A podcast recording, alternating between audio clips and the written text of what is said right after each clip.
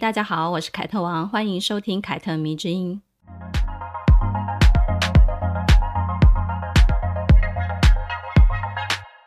在大家收听这一期的节目的时候呢，我们已经集体跨入了二零二二年了。在这里呢，要跟大家说一声新年快乐，感谢你们这一年的支持，让凯特迷之音越做越好了。本期是第五十集，写这一篇稿子的时候呢，是二零二一年的最后一个礼拜，于是呢，我想正好是做一个总结的最佳时刻，于是就有了这一集的发想。主要呢，也是因为我十二月初的时候呢，新书也刚好出版了，也上市了，所以呢，就一起来说说。这次的书呢，不是一本，而是一套，是以日历为叙事的结构，整理了历史中在女性自主这一条路上贡献一份心力的伟大女人们，又或者呢，有一些改变女性命运的事件，我都记录下来了，加上我独特的在。读者当中呢，不断被截图收藏的那些迷之音的短文，以及包含十二篇的月份文章，所以呢，把这些全部都集结起来呢，这一套书呢，就表达了我想说的三百七十七个观点。新书的名称叫做《像我这样的女人，有时优雅，偶尔带刺，三百六十五日绝世女子时光志》。这是一套非常好阅读的书啊。呃，你可以随时打开，然后就可以从某一页开始看起了，也能开启你在阅读上面的一个新的体验，给你一个全新的感受。主题呢，就是我们刚刚讲的那样，其实也跟我们的节目的性质蛮吻合的，全部都是围绕在一些女性的议题上，是一个只聊女人的地方。可能有人会问我，哎，为何对身为女人这个身份这么的感兴趣呢？尤其呢，在这个强调什么去性别化啊，强调多元包容的这个时代，我为何还要一直探索女性的故事呢？我想啊，这是因为我认识，嗯，这是我一个认识我自己、认识自我的一个方式。哈，我不希望自己终其一生没有搞懂这个身份，甚至呢，我没有搞懂我自己，然后呢，就跟这个社会很多主流价值观碰撞，然后就变成了一个思想非常老旧，然后又。呃，充满抱怨的一个人。我想呢，自己之所以探索这一切，不是说我真的懂了很多的道理了，我年过四十了，我不迷惑了，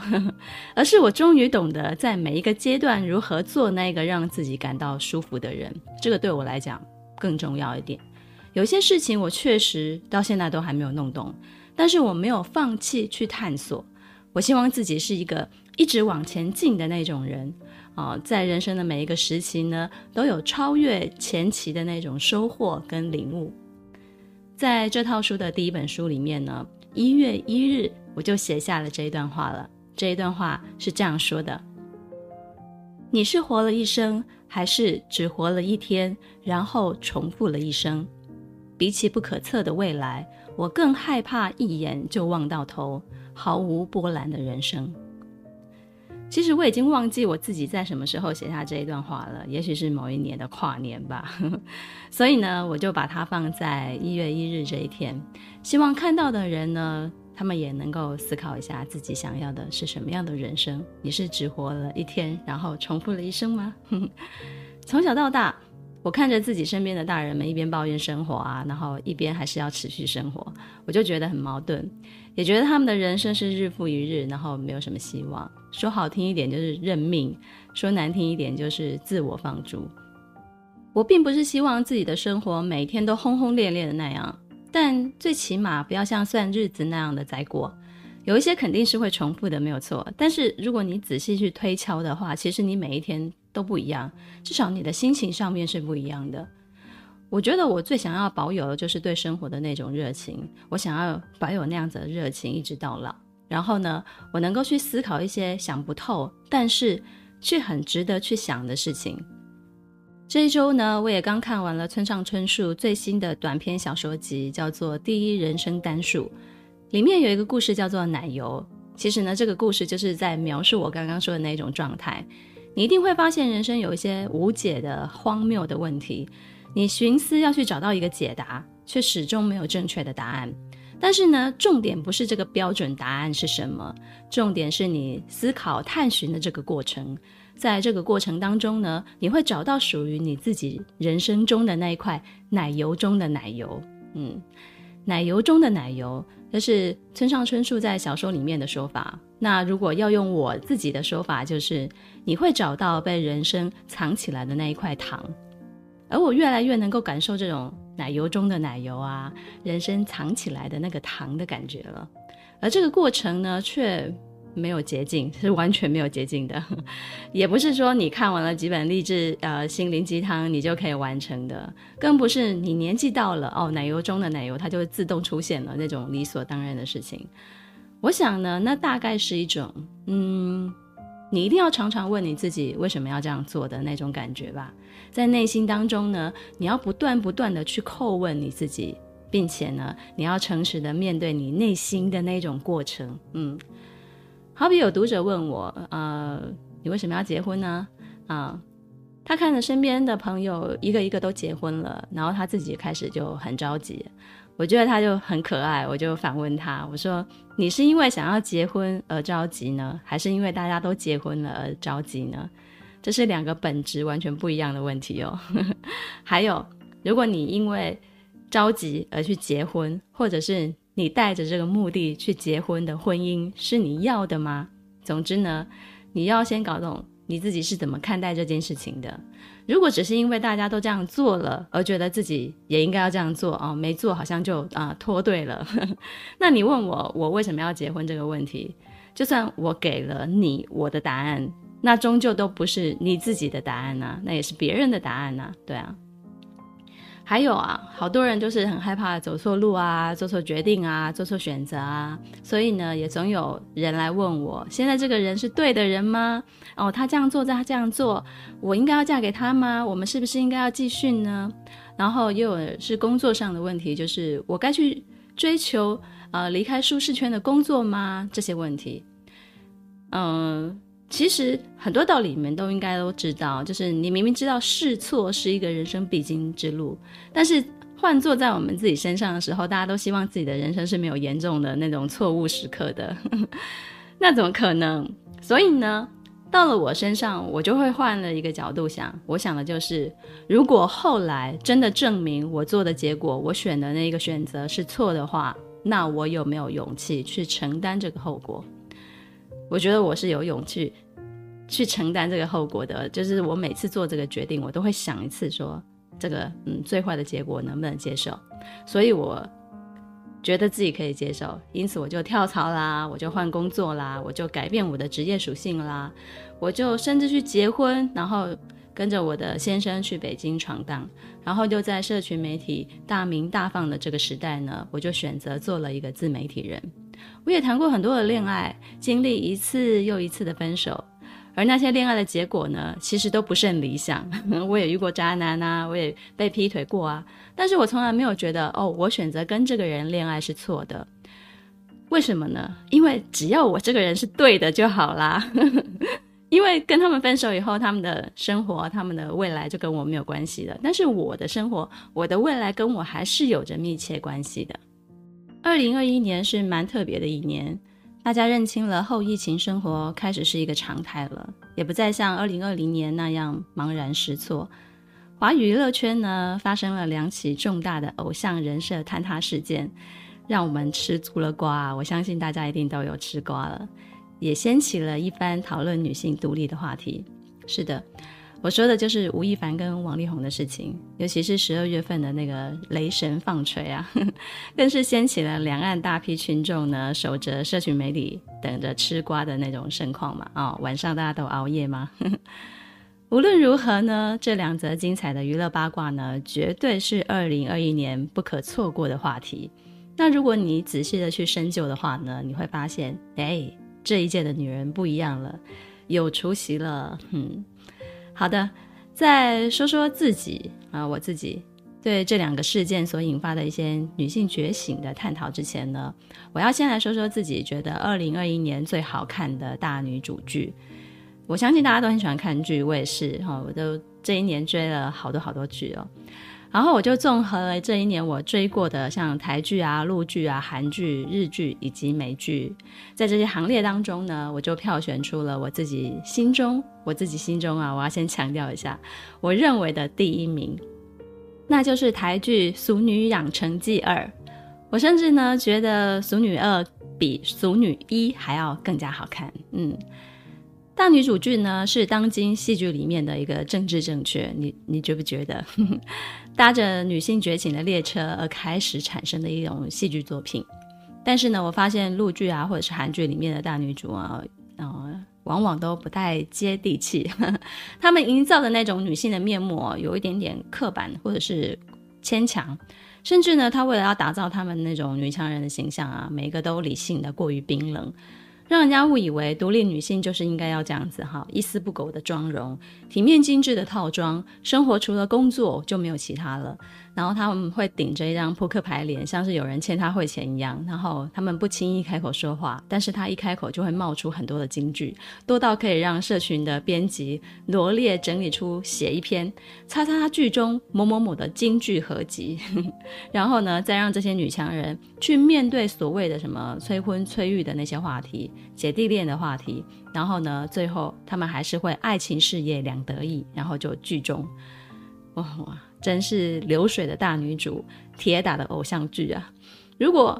我自己我自己是这样想的，如果我真的我的目的就是要看亲亲抱抱举高高，那我就是去选择你要给我看亲亲抱抱举高高就好了，真的不需要什么大费周章选一些俊男美女，然后营造一个非常独立的人设，然后告诉我这个就是现代都会女性奋斗剧或者是情境剧。结果我看完之后，我想要得到一些什么女性的启发，没有。我只感觉我自己被喂了一口假装是巧克力的屎，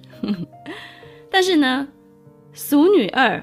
之所以胜出，就是因为她没有强行告诉观众这个女主角她很独立哦，她很理性哦，爱情她眼中不算什么哦，因为她眼中只有工作哦，而且身边长得好看又有钱的男人看到她都会喜欢她哦，没有，完全没有这些设定，没有这些不接地气的人设。《俗女二》里面的陈嘉玲其实就跟我们一样，是一个优点跟缺点都非常明显的女人，而且她年过四十了，辞掉台北高级秘书的工作，跟论及婚嫁的男友分手，然后呢，她就回家乡找自己。这个在多少人心中是一个失败的大龄剩女啊？但是呢，我觉得她就是非常非常的真实，而且也非常非常的励志。你看呢？他都年过四十了，还是有很多事情他都没有想明白。但是呢，他最大的优点也是他会在当下自己能够努力的范围内，搞清楚自己生活的目的以及对未来的一些想法。我一直觉得这才是独立女性的内核，也就是在当下自己能够努力的范围内，搞清楚自己生活的目的以及对未来的一些想法。你把这个内核立住了。那这个剧才有深度啊，否则呢，就是披着大女主外衣的偶像剧而已。嗯，只是以前都是傻白甜，但是现在就是什么又美又飒啊，又理性啊，视爱情为无物的那一种大女主。俗女二呢，从陈嘉玲出发，辐射出去的两位女性代表，还有她的阿嬷，还有她的妈妈，用这三代女人的差异跟雷同呢，来告诉我们关于女性的选择以及代价。这中间呢，还有一个精彩的插曲，是嘉玲的表姐，叫做玉璇。我很喜欢这个角色，一个从小到大的完美主义者，好优等生。之后呢，她嫁给医生，养尊处优，生了一个儿子。结果呢，先生外遇了，家暴。然后她在长期忍受下，不断不断的催眠，然后麻木自己，是一个连高兴跟难过都分不清楚的一个非常迷惘的角色。这个角色呢，是很多在外人眼中嫁得不错的家庭主妇的一个写照。他们被迫折断了翅膀，也以为自己再也飞不起来了。剧中的玉轩呢，她尝试过，还要独立生活，结果因为工作太辛苦了，她什么都不会，而起了想要回到原本的生活的那个念头，就是回到她先生的身边。剧中呢，我觉得他处理的手手法非常好，他没有大肆去渲染这个角色的凄苦跟付出，但是呢，其实我们都能明白玉轩所代表的是哪一种女性的生活。她们因为无法自己赚钱养孩子，所以呢，就宁可忍受丈夫在身体上对她施暴，精神上不断的以外遇出轨来折磨她。那这个男人是她的依赖，但是也是她的地狱啊。我觉得剧里也妥善运用了呃，女人要团结起来这种解救彼此的这个梗，也就是 girls help girls。我觉得，嗯，这是一个很大的重点，就是我已经呃有一点点嫌弃什么打小三的这种狗血剧情了，就是你一定要设立一个反反派的角色，然后是一个女性这样。我觉得这个出剧就实现了女人不不再去为难彼此的那种宏大的愿望。陈嘉玲的关心可以把玉轩拉出绝望。那陈嘉玲的母亲呢？面对极有可能是丈夫外遇的对象的那种处理方式呢？其实都让我感受到女性觉醒在这部戏当中，哎，稍微提高了一个层次哦。再也不是流于表面了，然后用很多的金句啊堆砌起来的，哈，非常空虚哈，非常表象的一个东西。我特别喜欢的还有那种三代女性对他们。所谓的生育权的这个做法，戏里面呢用的是一个对照的手法。阿嬷失去了儿子，然后她的妈妈执意拿掉第三胎，然后陈嘉玲意外怀孕之后呢，从她想要堕胎到准备好接受自己成为母亲的这个一路上的心路历程。我不知道你们有没有发现。这三个人对孩子的一个取舍，都是按着他自己的本心在走的。这里面完全没有任何一个男性角色来左右他们，或者他们用孩子当令牌使去左右男性的选择。我觉得光是这一点处理，这个真的就是要点一百个赞了。因为在过去有很多很多的戏剧当中呢，孩子是女性的终极手段。是一个女人怀孕了，要男人来负责；一个女人失去孩子了，要男人来安慰；一个女人想要堕胎，男人应该要出来阻止她，说“我娶你吧”那一种。只要男人因为孩子而变得对我更好，这才是好男人。我觉得这种戏剧的潜移默化之下呢，女性就长期的认为怀孕是考验男方是否爱自己的一个手段，这很可怕。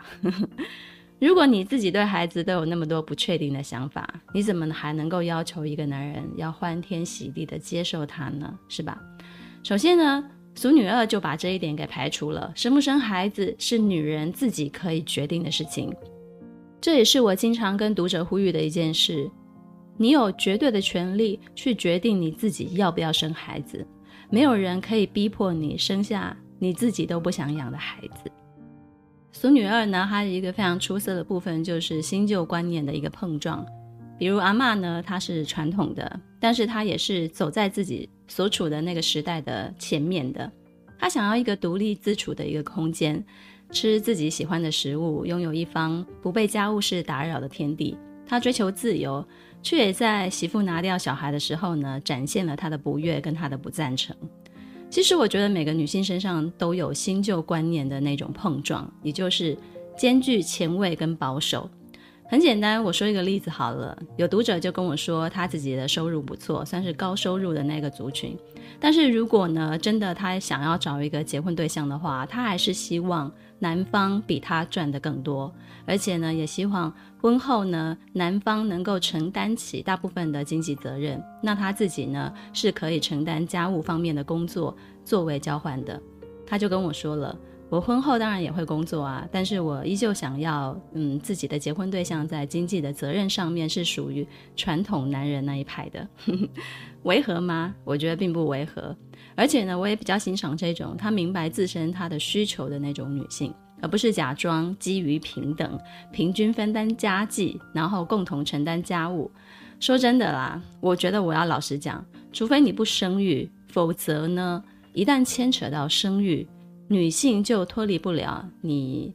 天然的要承担更多生育成本的这个可能。所以呢，呃，在家中所谓的平等，所谓的什么平平均分担家家计啦，共同承担家务啦，在你们。有了小孩之后呢，这一切可能都没有办法你能够分得那么的清楚了，尤其是在你怀孕跟养育孩子的这一个阶段，可能要有两三年的时间，嗯、你可能会没有办法工作的。如果你们夫妻之后商量之后，所以我觉得这种，呃，是他是很难去很难去判断的。那有些女性呢，甚至希望男方保有传统男人扛起家计的肩膀，一方面呢，还要保有那种新派男人一起负担家务的那种观念。那相反呢，你在男人的身上呢，就会发现他们既希望自己的妻子有工作能赚钱，然后帮他减减少一点经济的责任，但是呢，其实内心又同时默默的觉得你应该要会做饭、照顾孩子、打理家里。大家都是这样的。都是那种新旧观念的碰撞，我觉得这就是一个人性当中非常普遍的一个现象。人都是以自己为出发点的，会选择对自己有好处的事啊。然后呢，剧中的陈嘉玲她其实有一个点是不敢面对的，就是她跟蔡永森在一起的时候，如果只是谈谈恋爱哦，两个人这样子小打小闹是很开心的。但是她怀孕了之后，她就会考虑到蔡永森是一个没有正常工作的男人这个事实。这也是她内心当中新旧观念的一个碰撞，所以呢，独立女性会不会有部分的传统思想呢？嗯，答案是会有的。而且呢，我认为并不是说传统思想它就是不好的，有些传统思想是好的，有些传统思想是不好的。就像所有的新派思想，也不是说所有的新派思想都是好的呀。嗯。这也就呢，可以解释很多人在王力宏跟李静蕾的离婚事件中产生的最多一个疑问了。这个疑问是什么呢？为什么一个哥大毕业的高材生呢，他会选择当一个家庭主妇，忍受丈夫长期的精神虐待、外遇、出轨？如果不是王力宏提出离婚，他可能还可以把这段婚姻继续下去呢？这是为什么呢？啊，有好多的读者就跑来问我了，希望我可以给他们一个。啊、看法，嗯，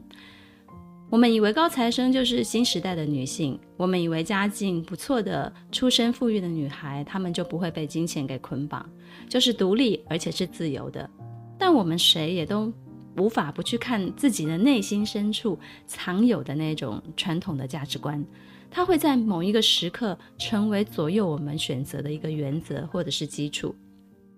套一句尼采所说过的话，他说。一个人知道自己为了什么而活，就能够忍受任何一种生活。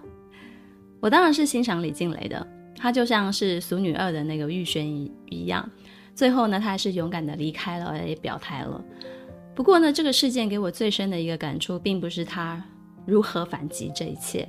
而是所有吃瓜群众们他们表现出来的一个大多数的看法，我觉得这个看法对我来讲就是集体的意识，是社会价值观的一个体现。所以呢，我觉得这是更加重要的。也就是说，呃，大家看待这个事件的一个方向以及大家的一个意识是什么，我觉得这是更加重要的。然后呢，我就发现了啊，时代真的是呃不太一样了呢。一个女性呢，公开为自己在这一段婚姻当中求偿这件事情呢，不再被视作，嗯，她不过就是想要更多钱嘛，这个女人就是拜金啊，因为拜金才会嫁给他嘛，而是转变成啊，是啊，谈离婚就是要争取属于自己的权益啊，婚后财产的部分是我的那一份，就应该要给我的啊。我觉得大家已经转变成为后者了，这是社会集体的意识，也是越来越多这样的集体意识产生的时候呢，女性的地位或者是女性的权利，它才够，它才能够改善，或者是它才能够彰显。在现有的一般婚姻的制度底下呢，女性多数还是嗯处于弱势的那一方。老实说了，嗯。因为女性通常会在生育或者是家庭上付出更多的成本，付出更多的心力，有些呢甚至还会牺牲掉自己的事业跟工作。所以，一份婚前协议或者是婚后争取属于自己的权益，其实都能够帮助他们合法的保护自己。当越来越多的女性意识到这一点的时候呢，女性的集体就会开始认为离婚并非人生毁灭的开始，而是重生了。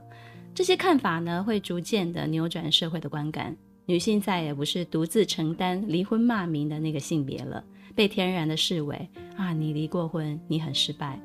一个离过婚的女人呢，不再是什么污点了，她其实就是人生的一个经历而已嘛。就如同过去所有的社会对待离过婚的男性一样的宽容，其实对待我们女性也要有这份宽容啊。再来呢，就是争取离婚权益，也不再会被视作死要钱，或者是不过就是爱钱这一种，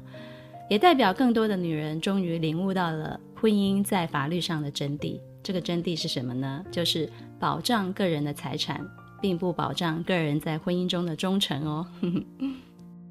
我在聊小甜甜布兰妮那一集当中呢，有说到布兰妮在第二次的婚姻当中签署了一个对她非常有利的婚前协议，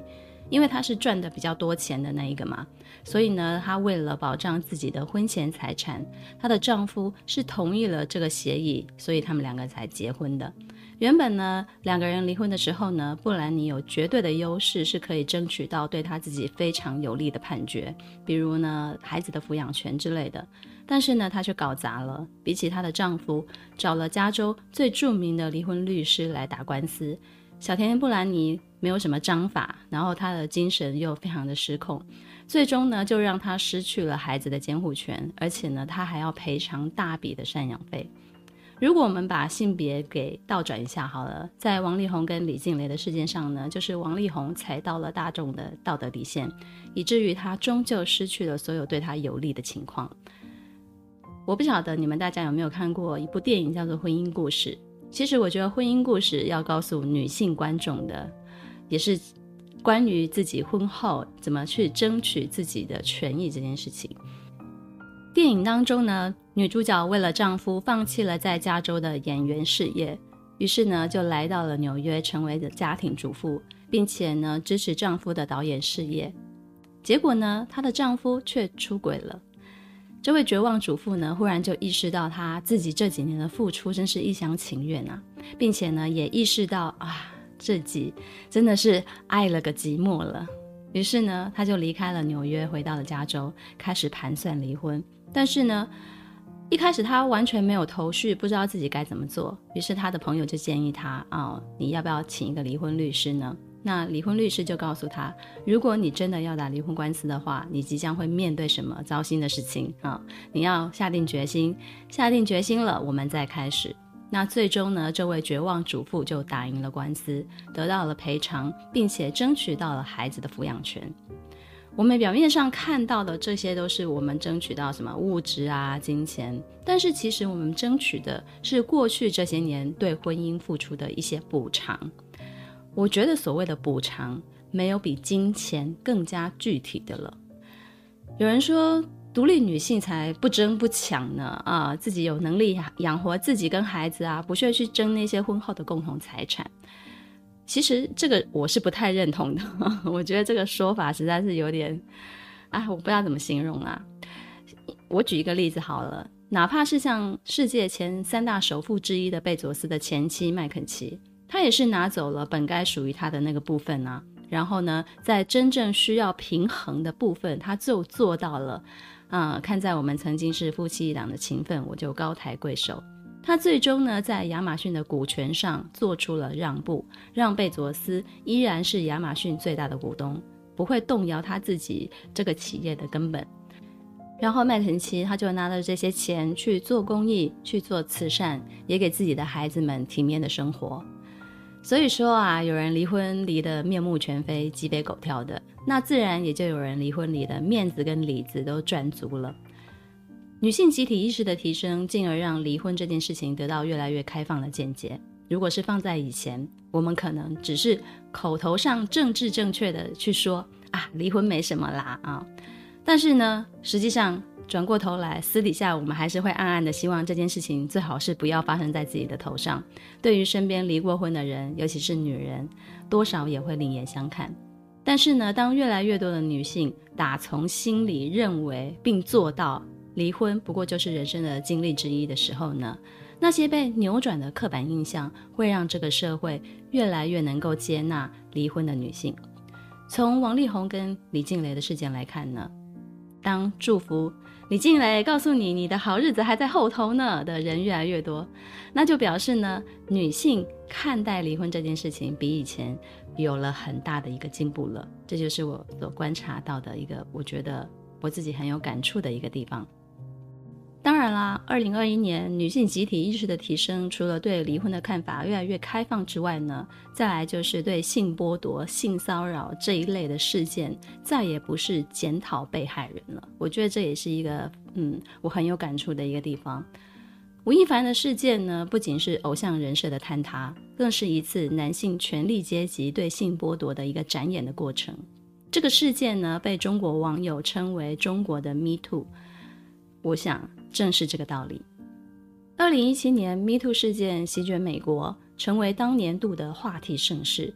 握有好莱坞生杀大权的知名制作人韦恩斯坦被控性侵了多名的女性演员。随着越来越多的女性打上 Me Too 这个标签来阐述自己也曾经遭受诸如此类的伤害之后呢，Me Too 就成为撼动权力阶级男性的一个重大的运动了。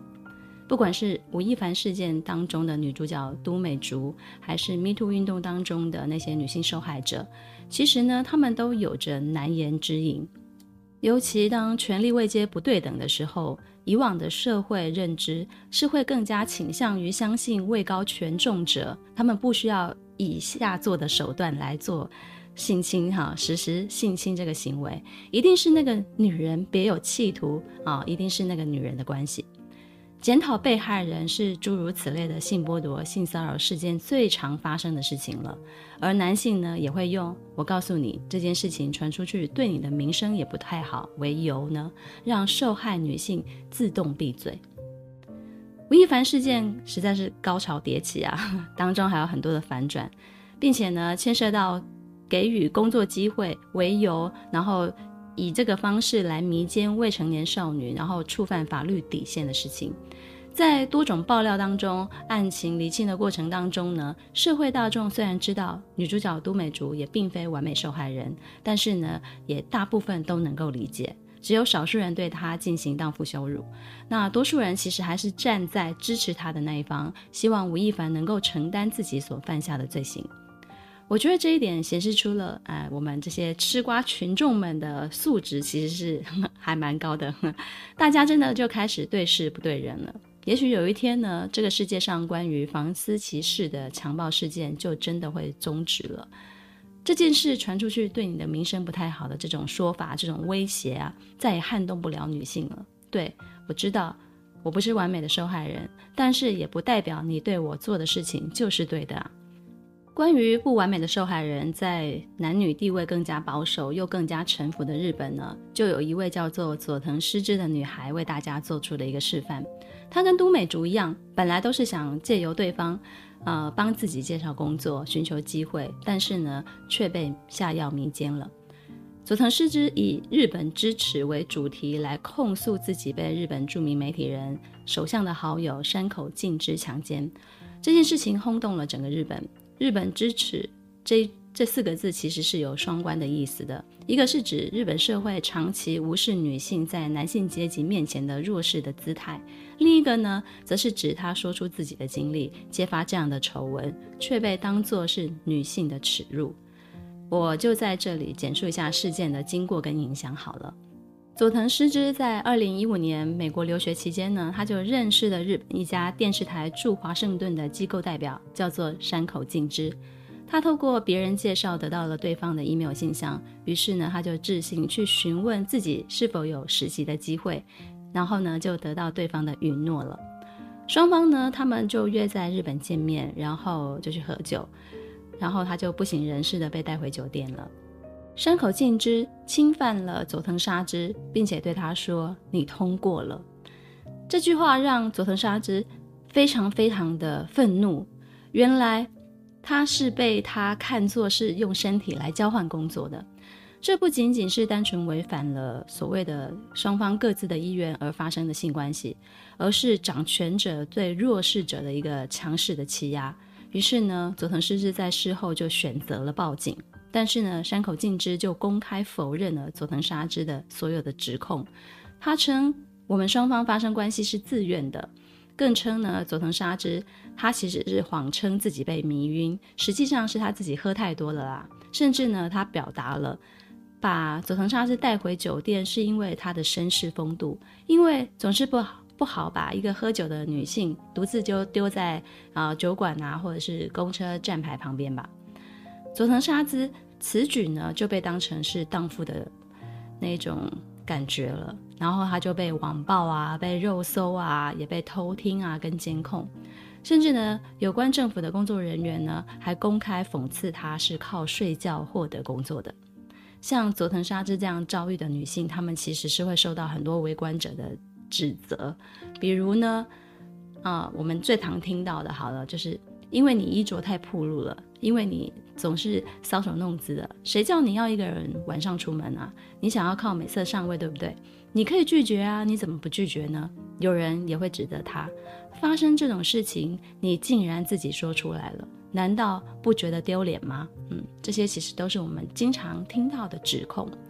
但是呢，佐藤沙织勇敢地道出他自己的事情，并且为自己争取权益的最后的结果，就是让日本陈旧的不符合使用的强奸法得到了修订。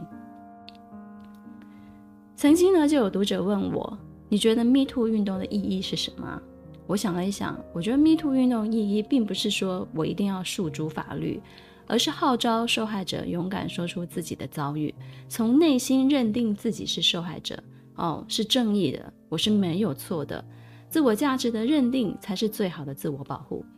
而当你不再自我怀疑，不再自我厌弃的时候呢，那么你就不会再去惧怕其他的加害者或者是旁观者的那些指责或者是嘲笑了。